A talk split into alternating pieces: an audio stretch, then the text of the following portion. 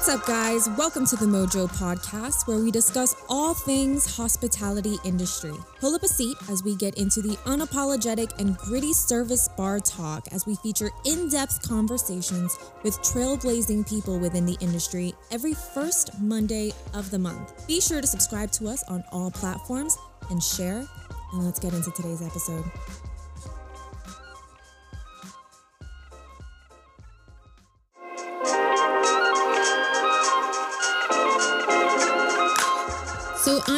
Host, Joe Balon, but I am also the founder of Mojo.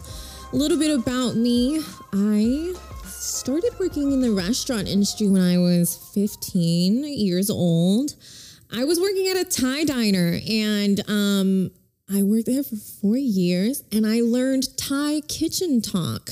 So I was able to like put my orders in to the kitchen in Thai.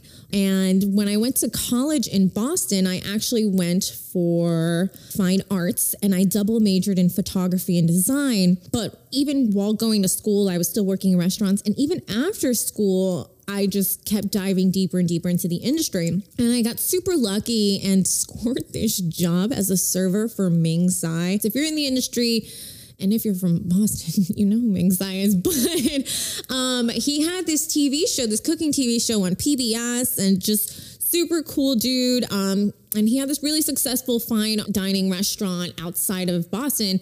And but he opened a gastropub, which was kind of this like street foods vibe um, with beers, and they had a killer cocktail program. And I remember John Drew from Boston. He was the beverage director, and he really was the person that spent a lot of time teaching me about alcohol. Like I remember I'd be in the lockers, like getting ready for my shift, and he'd be like, "Hey." Taste this. And it'd be like a shot of Knob Creek rye or something, something he knew I never tasted because I was maybe 20, 21. I was green, green.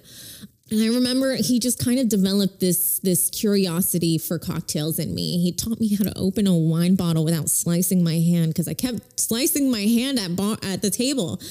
But anyway, so fast forward, did some time there, and then I became one of the management members. I was actually the supervisor. I was, let me correct myself. I was a host, then turned into a supervisor. But all that meant was that I had to close the restaurant and I had a pair of keys. But at Coppa in Boston, and Coppa is owned by Jamie Bissonnette and Ken Oringer, both JBF Foundation Award or James Beard Foundation Award winners, which is a big deal. It's kind of like the Oscars in the food industry. So I felt very cool working there. I think we also had a Michelin while I was there, which was really cool. Um, Michelin's, for those of you guys that don't know, are the star ratings that you get on your restaurant. You can be given and you can be taketh away. And that is not something you ever want to happen. There's a really cool background story behind how the Michelin became, but I'll tell that another time. Fast forward after leaving Coppa, I went knees deep into bartending and fell in love with the energy. Bartending is the celebrity of the restaurant industry. You cannot tell me otherwise. If you were on a bar, you're a celebrity, period. Okay. Don't let anyone tell you otherwise. We hold you to such a high standard. So you better represent. Um, but so yeah, when I finally got onto the bar, I was like, oh, it's my time to shine. And I got onto every hot bar in Boston as much as I could. There wasn't many of me in Boston, might I add. I am 5'3, little Latina with like a bob and tattoos and like there wasn't a lot of girls that looked like me in Boston. So for me to kind of create a little sense of audience um, and following was fairly easy you know what I'm saying. Um, but there was a sense of celebrity. I mean, Boston is a town that literally at the airport, there's a huge ad with my boss, Jamie Bissonnette, on it at the time that said, Welcome to Boston, where we don't have celebrities, we have chefs.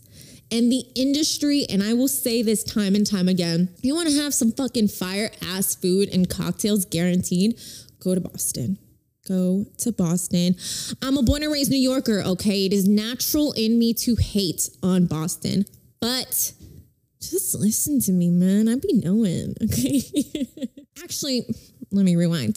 All of my bosses and coworkers obviously knew I was still a working photographer. So eventually they were like, Joe, can you shoot our menu? You know, we'll curve you a couple hundred bucks. And I was like, all right, fine. Shooting a cocktail is kind of like shooting a model, which is what I was doing. I was shooting portraits, I was doing fashion editorial, but then working in restaurants to sustain myself. Bartenders who needed pictures of their cocktails, chefs who needed pictures of their menus were reaching out to me. And so next thing I know, I'm shooting menus, but then I'm also running their social media platforms because I was doing so well on my personal one that it started attracting um, some recognition, which was, was that was kind of cool. So next thing I knew, I was in some way falling into social media, digital media marketing. Mind you, the idea and the concept back then of restaurants being on social media was still very tricky to wrap your head around. I mean, I feel like Instagram took off 2008, 2009. That's when I went into high school. So there was jobs and roles formulating like digital media directors, these kind of social media director roles didn't exist back then in 2015, 16, which is when I was doing it. So getting the recognition, getting the respect and getting the money that I needed to be getting, like I really had to prove myself, especially being, you know, a little Latina that like people don't want to take seriously. So eventually as time went on, the the role became more prominent and at the time I made Coppa the number one restaurant followed uh, the number one followed restaurant in the city. I'm just gonna throw that in there. The demand was great, and I really started to love it. I was like, "You're telling me that I could get in the kitchen and like like shoot documentary style photographs of the chefs cooking and tossing pizzas and at the same time shooting the shit with them, eating their food. What? It was awesome. And I was shooting the I was eating the con- the content I was shooting. Like I was drunk by the end of a shoot. It was awesome.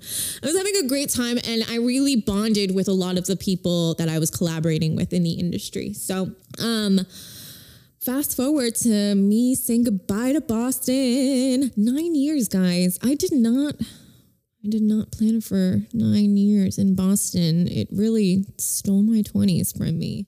Boom, I'm cocktailing, living my best life partying, doing my thing. And I decide to move to New York. And I start working at, listen, I start working at one of the coolest fucking bars in Manhattan, okay? Last Lap, I will shout you guys out. You guys are one of a kind. And anyone who goes to Last Lap in the Lower East Side, then you know what's up. We are a hole in the wall cocktail bar. I say we because they are still one of my clients and their family. Um, but so we are a hole in the wall little rum bar in the Lower East Side. And listen, if you're cool, you go. And that's all I'm gonna say. But working for them and running their account full time as official, as like a full time freelancer, really set a tone for me. I was like, I can do this, like, I, and I can do it in New York. And I really felt that momentum from Boston following me over to New York City. I said, fuck it. I filed the LLC March 5th. March 15th, COVID went into action.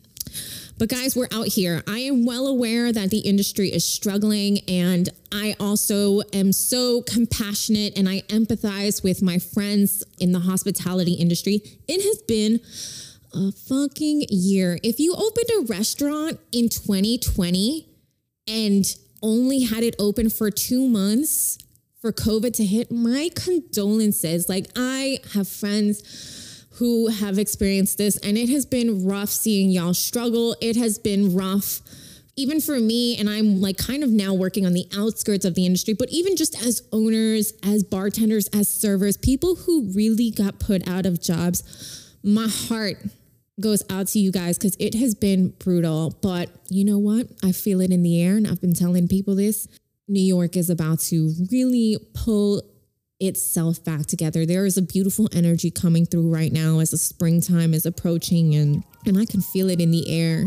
New York is about to blossom and I really just want to be a part of it. I want to help my friends bring their businesses back to life. I want to help bring minority businesses back to life through the power of imagery, branding, proper content, and really just strong community management. It can be done, guys, and let's do it. Let's get it pumping. Let's look forward to a new New York one that inevitably will be gentrified, but you know, a new New York nonetheless.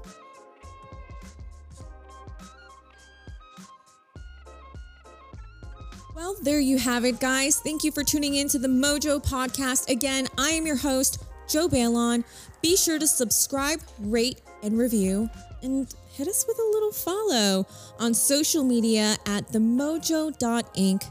I'd also like to give a shout out to my wonderful producer, Siad Reed from Continuum 8. Be sure to tune in every first Monday of the month, and we'll see you then. Take care, guys. Have a great month.